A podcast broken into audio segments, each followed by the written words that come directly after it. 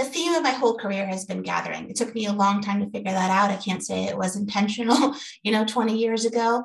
But I've been gathering across three different disciplines, as, as you mentioned. One, to entertain, to create experiences to help people laugh and maybe feel something. I really realized during that time I wanted to develop people in real life instead of characters on a page, which took me to the learning and development world. Welcome to the HR L&D podcast with your host Nick Day, CEO and founder of JGA Recruitment, specialist HR recruiters. Tuning into the HR L&D podcast will help you to discover strategic growth concepts, leadership development strategies, and the values and behaviors that drive organizational change and success. Together, let's empower our workforces, diversify our thinking, and achieve significant HR success. Hello and welcome back to the HR L&D podcast. My name is Nick Day and I am CEO of JGA Recruitment, a specialist HR recruitment company. Now today I am joined by screenwriter turned organizational psychologist Lindsey Caplan. Now she helps organizations script and then rescript their employee experiences. To give you some background, Lindsey has a background in script writing she first began her career as a comedy writer in Hollywood on shows such as Curb Your Enthusiasm and Malcolm in the Middle, among others. However, she then started scripting for education companies like DreamWorks Animation and McKinsey, and the experiences she gathered really helped her to develop a career to become an organizational psychologist and head of talent development for successful Silicon Valley companies like Zendesk, Credit Karma, and Flexport. Now, the lessons she's learned along the way have really helped her to develop a fantastic proprietary method that she now uses to help HR leaders like you listening to this podcast to understand why the change they want to make isn't necessarily being embraced and what you can do instead to really make sure that the change you want to introduce really does stick. So, right now, Lindsey is absolutely doing that. She's helping HR professionals and business leaders just like you to script the change efforts for the effect they really want. And this is important because research right now shows that organizational change fails 70% of the time.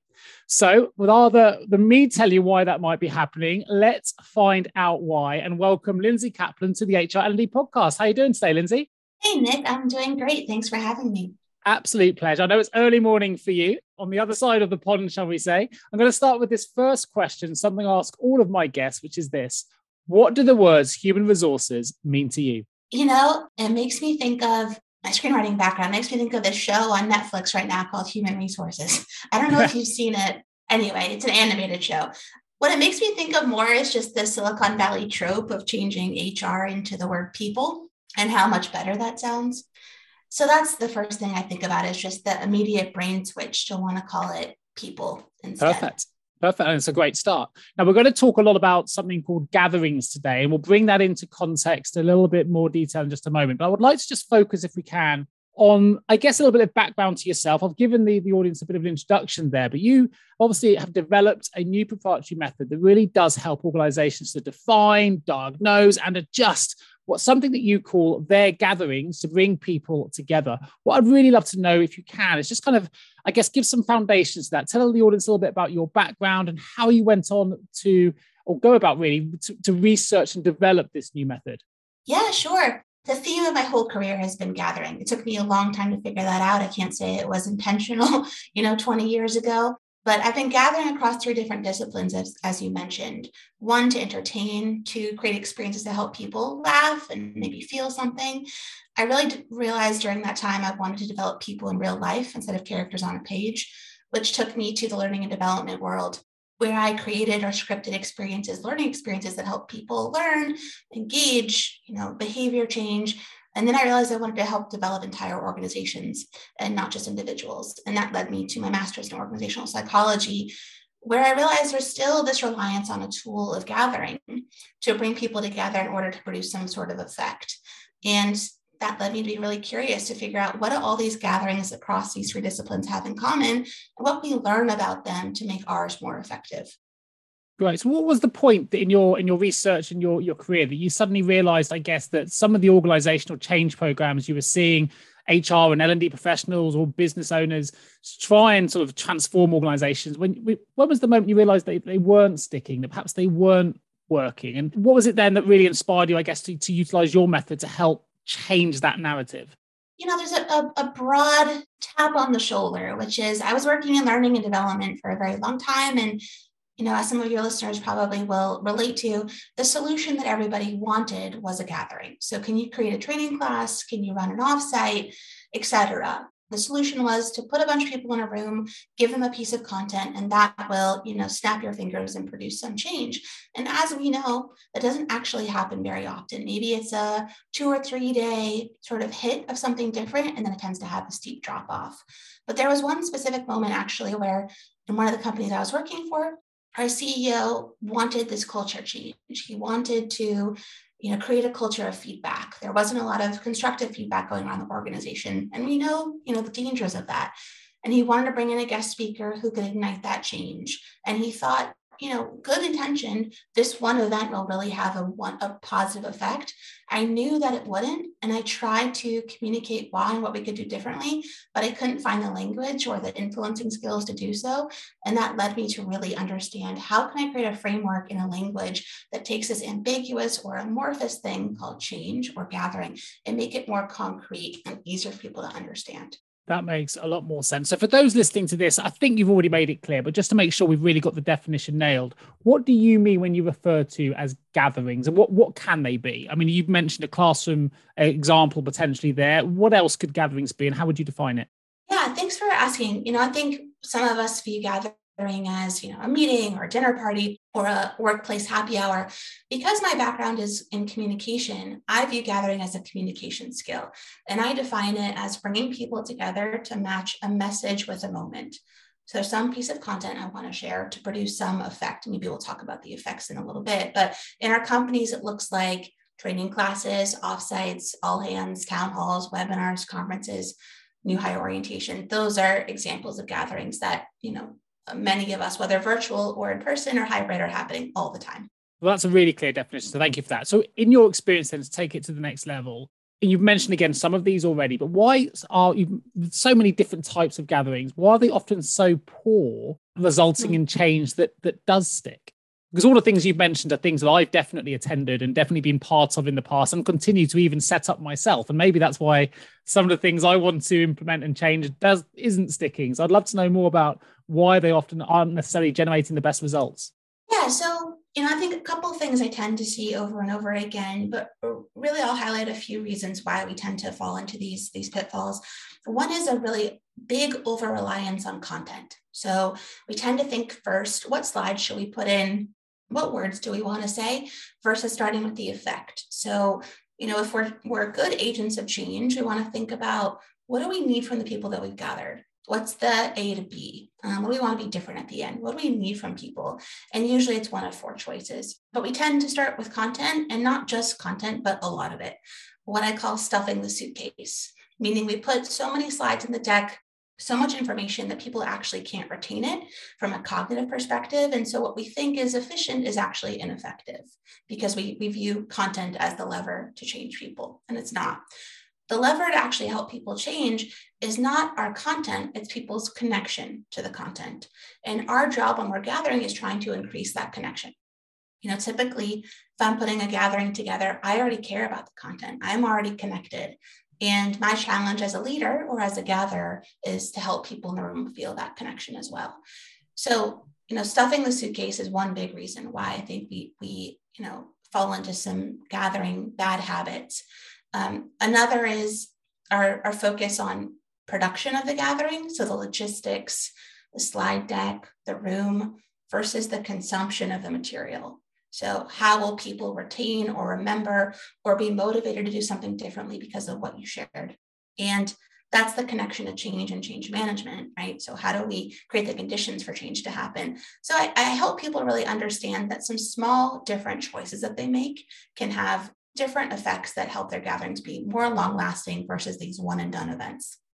Yeah, I think that's a really, really fantastic definition. I'm sure I'm not alone in listening to this and just going, you know what, I've been to a lecture or even I've given one in the past where I've definitely been guilty of some of that content stuffing you feel like i think it's a little bit in my view uh, maybe associated with kind of that that that complex that the inferiority complex or the uh, imposter syndrome whatever it is where you want to put it in to kind of show that you know what you're talking about but actually in doing so you could lose the engagement of the listeners which is really really interesting i've certainly been to talks where that where i've been in the room but not present because I myself have switched off because the content is just too much. And I was just wonder if you ever, in the work that you're doing with HR leaders, do you, do you find that some of the reasons that people do that is due to things like imposter syndrome, where they feel like they need to give more information in order to, I guess, really sort of show that they they are an authority in that space? Is that something you've come across? Yeah, you know, I think I have a lot of empathy for why we have these habits. And one of the things I tell people is, you know, our mindset actually really affects the choices that we're making when we gather. And so, you know, to put it bluntly, if if our mindset is one that people need our information, you know, I'm the hero, I'm there to to fix people, they need my help, I will approach gathering quite differently than if my mindset is one of, you know, my employees already have the answer, I'm there to create the conditions, you know people are already whole and don't need to be changed. You know our mindset really affects how we might approach these gatherings. And fear is a big part of it you know the imposter syndrome that you mentioned people want to be in control they don't want to give over ownership of the gathering to other people so yeah i think our tendencies come from all of these really natural places and and hopefully it can help people do something a little differently you mentioned earlier on, um, and you, said we might come to it later. I think it's probably a good time to bring it up. Tell us a little bit more about the gathering effect and why we should consider that. Sure. So, you know, I think one of the things I tell people to start with is don't start with the content, start with the effect. You know, gathering is a tool, it's a hammer that can have multiple different uses, right? So, we want to start with what's the effect that we want. And typically, you know, there's four different effects that we can create with our gatherings. One is compliance, right? Just sort of check the box. I'd say a lot of our gatherings fall into that effect, whether or not we realize it. A second is to inform people. So, you know, sharing information. An analogy might be for music. People are listening to your song. I saw the guitars in your background, uh, yeah. Nick. So maybe this music analogy will track with you. So inform people will listen to your song. Compliance, maybe they bought a ticket, right? Entertain, another outcome we might, or another effect we might create, which basically people will sing the song with you. But the outcome or effect that people want the most often is engagement. And what engagement means is that people are singing the song on their own and sharing it with somebody else. Right? And engagement is about buy-in, behavior change, ownership, really that lasting change that goes beyond one person. And so part of what I help people do is clarify the effect from the start. What do we need? And then once we have that clear, we can again make different choices that create different kinds of effects. And one caveat here, I think, as I'm sharing these effects, most people will think, well, obviously, I want engagement for every gathering. Why wouldn't I want engagement? And just, you know, not every change effort needs engagement. If we're rolling out a new HRIS or a new benefits program, maybe compliance is enough. We want to really save engagement for when we really need um, our employees to rally around something new. I love that. I think what's really interesting is the, the principles you're talking about, Lindsey, can be used in so many different facets of work. It's not just about being a presenter in a room and being worried about your PowerPoint presentation to, I don't know, 10 people, one person, a boardroom to 100 people. It's actually about the day to day as well, as you mentioned there. It could be an HR mm-hmm. professional launching a new HRIS system or benefits platform, as, as you highlighted. And actually, as you say, it, it's about getting instruction across and talking about the compliance piece. But actually, the, the, the toolkit that you're giving us here in this in this conversation is is valid in so many different aspects of work. And I think that probably wasn't what necessarily something I was expecting on today's interview. So I find it really, really fascinating. I think something I'd like to know a little bit more about, if I can ask, is what then is the difference between you know the push and the pull or the one size fits all approach versus sort of personalized gatherings because obviously they can change depending on the kind of group or the kind of gathering that we're part of but do do those differences impact outcomes and culture and things like that as well? I'd, I'd love to know a little bit more. Yeah. Yeah, exactly. So, you know, the first step is what's the effect that we want? And then second question is great. So, how do we do this? what kind of choices are you talking about? Right. And so, what I help people do is I show them this framework that I've hinted at and basically helps people diagnose where they are today with their gatherings. It's a two by two framework. I'll walk through it. I'll walk through it quickly with you essentially right. there's a there's two axes or two spectrums. On one side is push and pull. So maybe as i'm talking about these axes you can think about gatherings that you've been a part of and maybe where they would fall. So push and pull. Push is you know uh, from an employee or participant experience i'm quite passive. I'm just i'm there just to consume content. Maybe the gathering is mandatory. I don't really want to be there but that's the gathering that's done at me. A pull gathering is done with me I'm active, I'm co-creating, I'm contributing, and you know I, I want to be there. So think of you know my background is uh, started in comedy, so entertainers or comedians, these are all pull gatherings. We didn't just buy a ticket, but our laughter and our participation is necessary for the entertainer, right? They need us and they show us why. Yeah. So that's that's push and pull. On the other side is one size fits all and personalized. So one size fits all. Is it about anyone? You know, the gat I'm I'm sort of invisible. It doesn't really matter who's there. The material could apply to anyone. There's no reason for me to be in the room. It's like riding a ride at Disneyland. It doesn't really matter who's in line. You're gonna all go on the same Matterhorn ride. Personalized, this gathering is made about me. Um, I have a personal connection to it. I feel visible, needed for the success of the gathering. And you know, the difference between one size fits all and personalized is emotional connection. And you know, we know emotion is really important for change. It drives most of our decisions and our behavior. And so what I help people do is increase a sense of emotional connection so that people feel, you know, feel is the key word, motivated to do something differently. Have you ever asked yourself, how can any recruiter understand my HR recruitment challenges? Please don't give up on your hiring challenges just yet. Here at JGA HR Recruitment, we appreciate the difficulties associated with attracting, recruiting, and retaining top human resources talent. We also understand just how costly a poor hire can be. JGA HR Recruitment would like to partner with you to help you overcome your hiring challenges. Contact us today on 01727 800 377 or visit jgarecruitment.com to find out more. Great. And for those interested, you've got a, really good illustration of how this works on your website, which I'll put a link to, which is uh, you can find more at thegatheringeffect.com. But there's a there's a section of your website uh, labeled approach, which really does bring this into great focus for those that are trying to, you know, visual learners perhaps, or for those that are trying to to take this information in. It's a really, really good site that gives you loads of, of great links about about the work that you do. But actually that it's a, it's a really good graphic that, I think kind of puts everything you've said into into real context. So it's uh, it's worth worth taking a look at. And I'll put a link to that in the show notes as well. So taking it forward then to the really important, the crux of the matter, if if you will, Lindsey. What are the characteristics then for the HR leaders and L&D professionals that are listening to this that can really help them to lead gatherings that are going to result in lasting change that, as you say, does engage and really does stick going forward?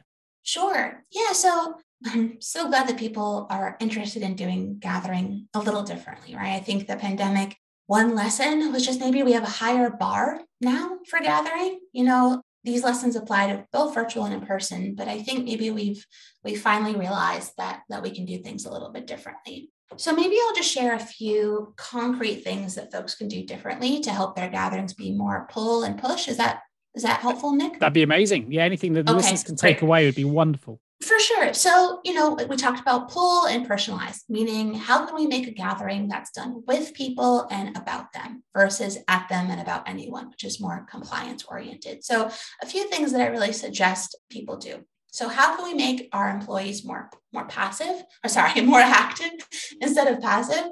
A couple things. One, how can we give people a role or, or ownership of the gathering? So, two ways to do that. Can you put a question on the screen as the gathering starts that primes people to start thinking about the topic? Can you ask them for feedback? How do you pull people to pay attention instead of push them to pay attention? So maybe you give them a prompt to pay attention to, you give them choices as the gathering goes, you ask for their feedback. These are all ways to elevate someone's status, show them that they're needed and maybe also show them what they know already.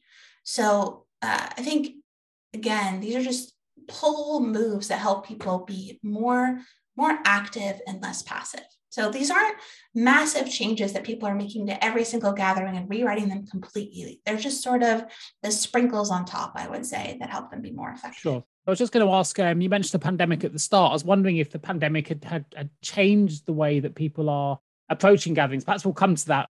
I didn't need to cut in, but uh, just no. the pandemic had had an impact. I mean, for sure. Yeah, we'll, we'll come back to that in just a second. Sure. I mean, so, so the personalized. How do we go from one size fits all to personalized? What we're trying to do here is really help people feel connected to the material emotional connection. Musicians do this all the time. When they they introduce a song you know they start well some of them do. They start by saying you know this is a song about heartache or this is a song about your first love or what they're trying to do is connect what they care about their content to you. They're trying to find that commonality that universality. And so you know some of my lessons come from entertainment but just you know, we see this happening all the time. We're capable of it ourselves. So, how do we increase personalization? One way is just to give people time to debrief or digest the information. So, especially if you're stuffing the suitcase and your gathering is full of content, you know, maybe your new hire orientation is a day long event where it's just presenter after presenter. I hope it isn't. But if it is, at least at the end of the day or every hour, give people a chance to talk about what they've learned with somebody else, help them put it in their own words so they feel more personally connected.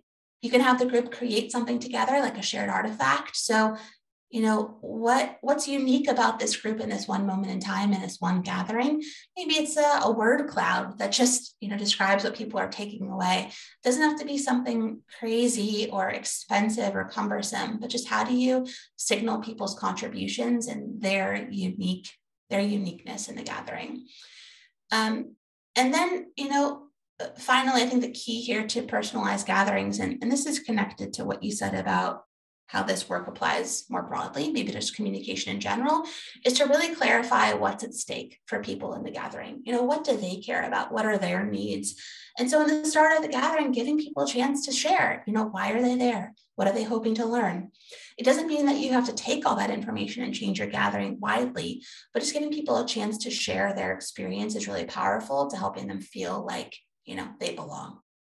Sure. That's really, really interesting. And, and to take it back then to the pandemic piece, I mean, people are now changing the way that they gather, particularly with, with the massive introduction of, of video based sort of connecting now, whether it's through, you know, due to remote working or you know, working across global boundaries, whatever it might be.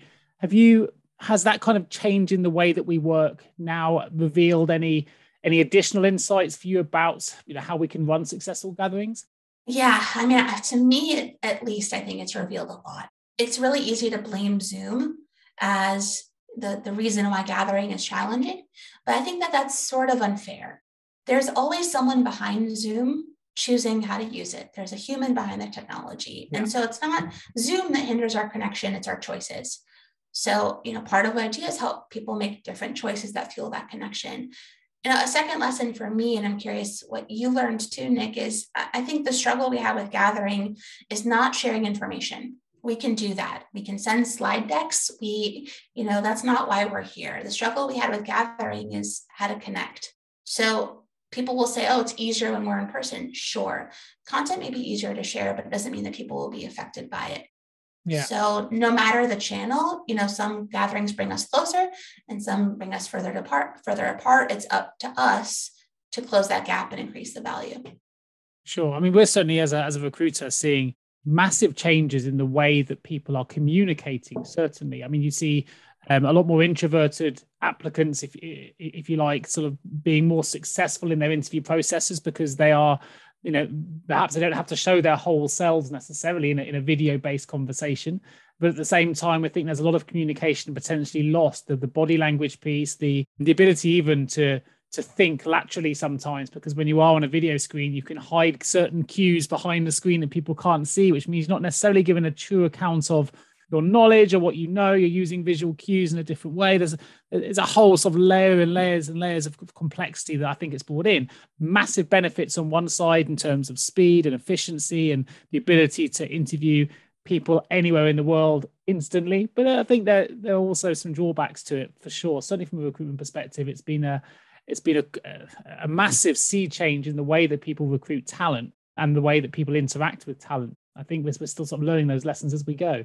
Oh yeah, there's still so much to learn, right? And if we can view this time as one where we can learn and experiment, I think that that will help us help us tremendously. Something I thought was really interesting on your website. You've got a, a fantastic blog, and I will put a link for anyone who's oh, interested oh, in signing you. up to your insight. It's, it's, brilliant. Some of the articles you write in there, they're absolutely fascinating. And there's one that I thought was really on the right on the button, I guess, for, for, things that are happening, certainly here in the UK, in terms of aligning values and behaviors with employee engagement at the moment. It's, it's, a big topic within the world of HR, making sure that cultures are positive and inclusive and, and that they are um, being represented in the right way, that people are aligning values and behaviors with the way they want their employees to work and the way that they're motivating their employees and so on and so forth. And you actually have done a really interesting case study here, which is it links to gatherings really closely. But you, your case study was how to activate new company values because sort of a, a sideline to that article is announcing company values is one thing. And we're seeing a lot of companies do that. But we all know that if they're not lived, if they're not really enacted, if they're not really embraced, then it's kind of a worthless announcement. It only works if people if, if people then really do embrace those behaviors and and and those values in the right way. So what did you find through that case study? What were some of the results that you found in relation to that particular subject? Because aligning value uh, company values with employee behaviors is is absolutely something that's right at the top of HR agendas at the moment. So I'd love to get some insights into some of the research findings that you discovered. Yeah, thanks. Thanks for those kind words. You know, so so to me, the way that we're approaching change, the way that we're approaching gathering, it's the same the same characteristics that make a gathering stick are the same that make change stick, which is why this tool is so commonly used and why I'm so interested in it. So part of the work I get asked to do is, hey, can you help us launch our values? We're going to put a gathering together around it. Or can you help us redo our values? The first time it didn't really stick. Can you help us figure out why? And I think that's fascinating. Often, what I find, and it's probably not a surprise to you, is that the gatherings that didn't stick tend to be push in one size fits all, whereas the ones that do tend to be pull and personalized, meaning we're engaging people around the effort, it's being done with them. And our, our basic change management 101 playbook is, is really being followed versus just leaders on a stage sort of announcing the values and hoping that people fall in line. To me, and this may be a little bit controversial, you know, there's a reason why different companies have the same values, but sometimes they're just words on a wall in one company and they're lived in another.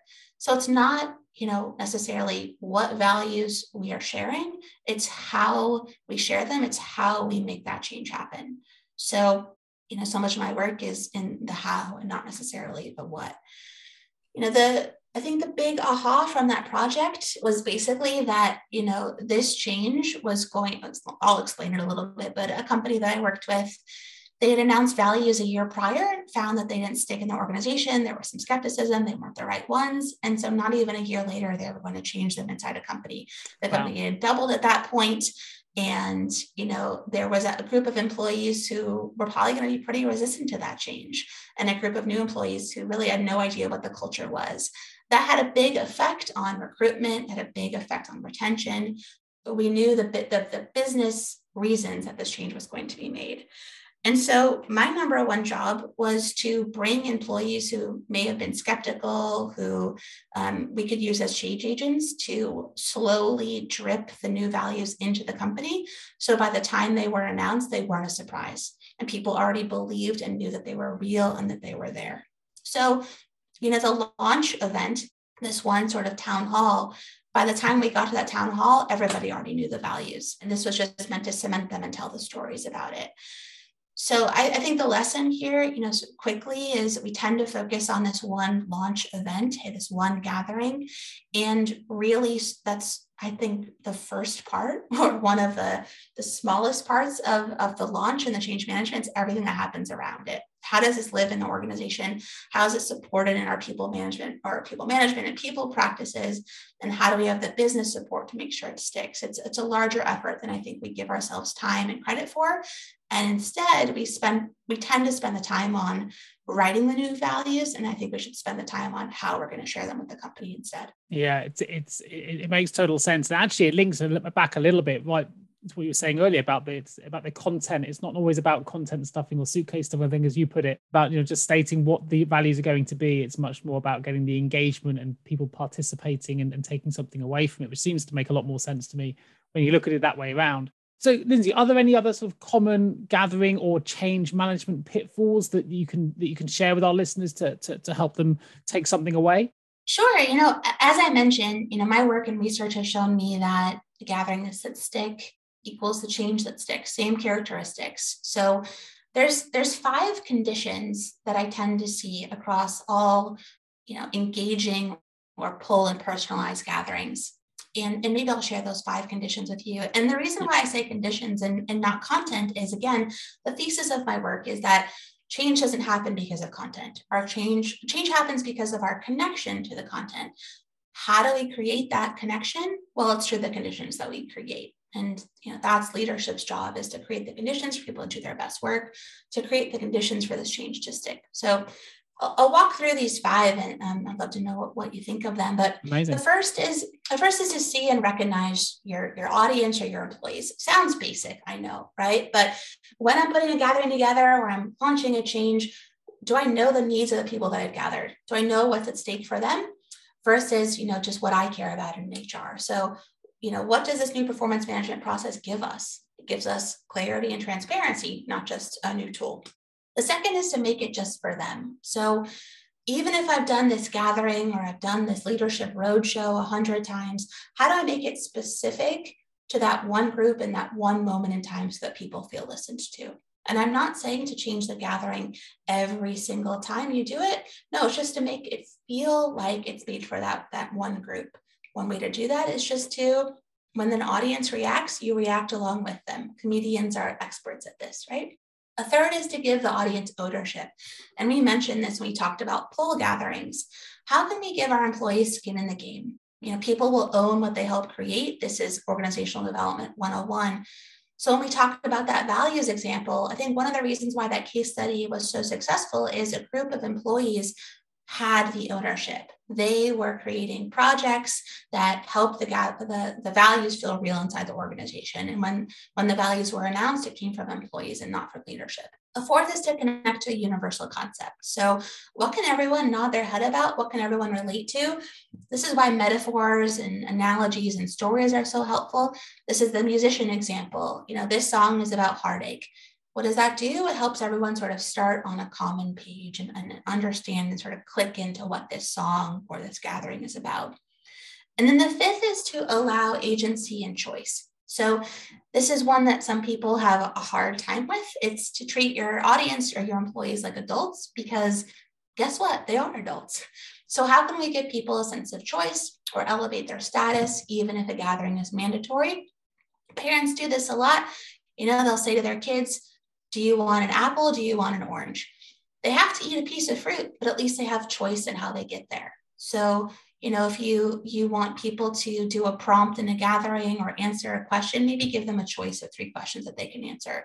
So these small choices lead to the, cre- the conditions that help create this change and help it stick. Again, much more than what we share, it's how we share it that matters.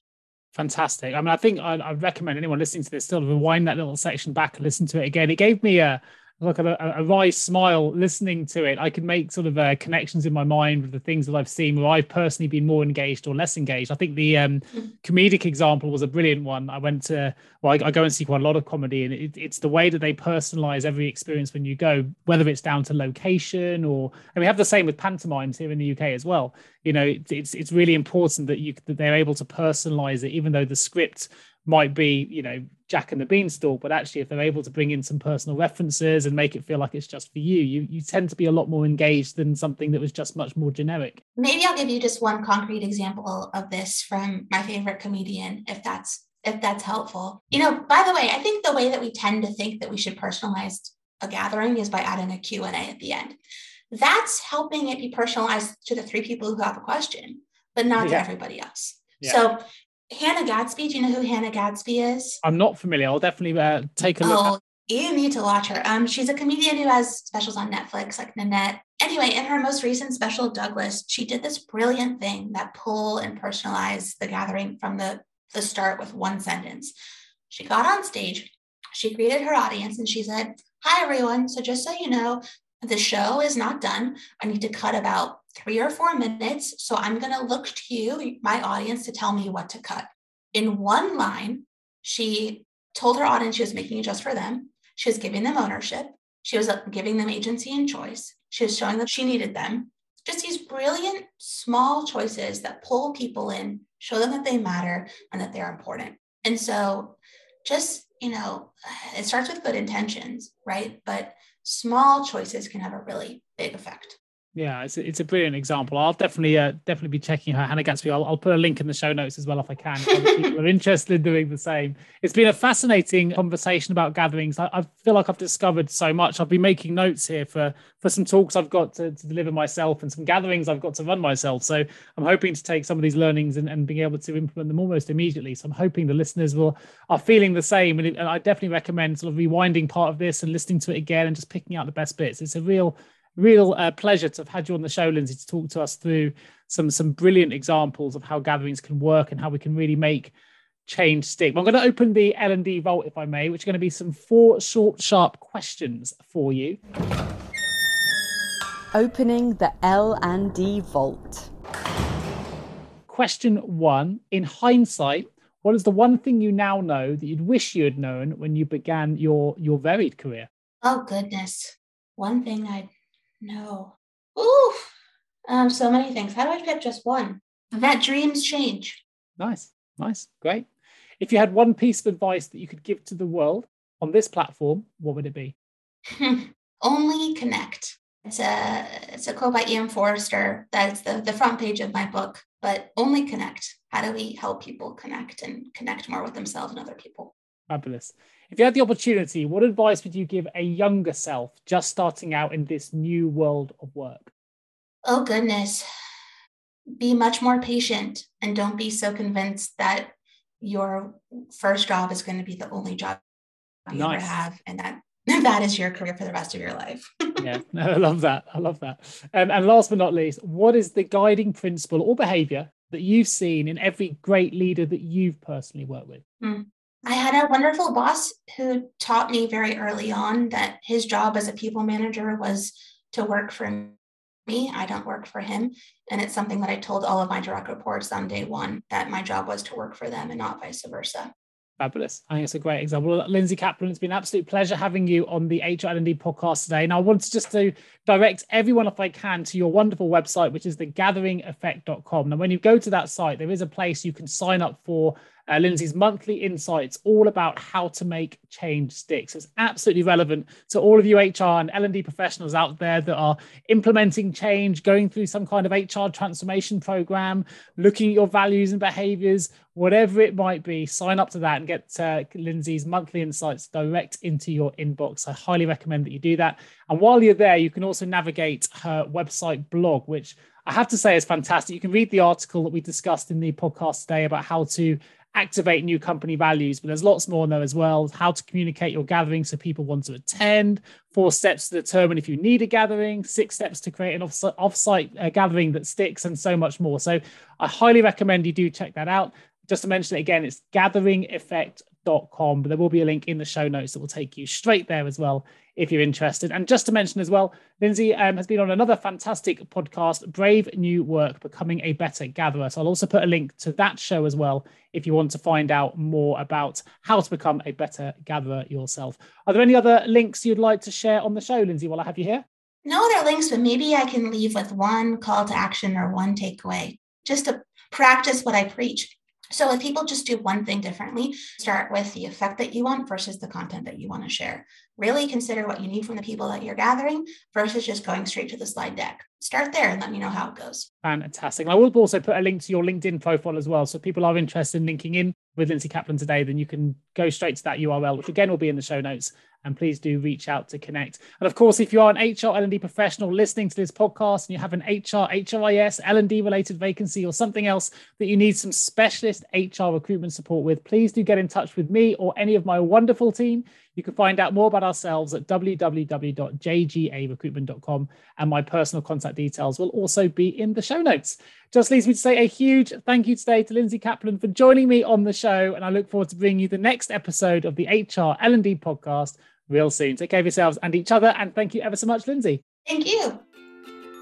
Thank you so much for tuning into the HR L&D podcast with your host Nick Day, CEO of JGA Recruitment Specialist HR Recruiters. If you need any help with a current HR or L&D vacancy, then please get in touch with Nick and his team. All contact details can be found in the episode notes. In the meantime, to make sure you never miss a future episode, please subscribe to the show through any of your favourite podcast channels. Till next time.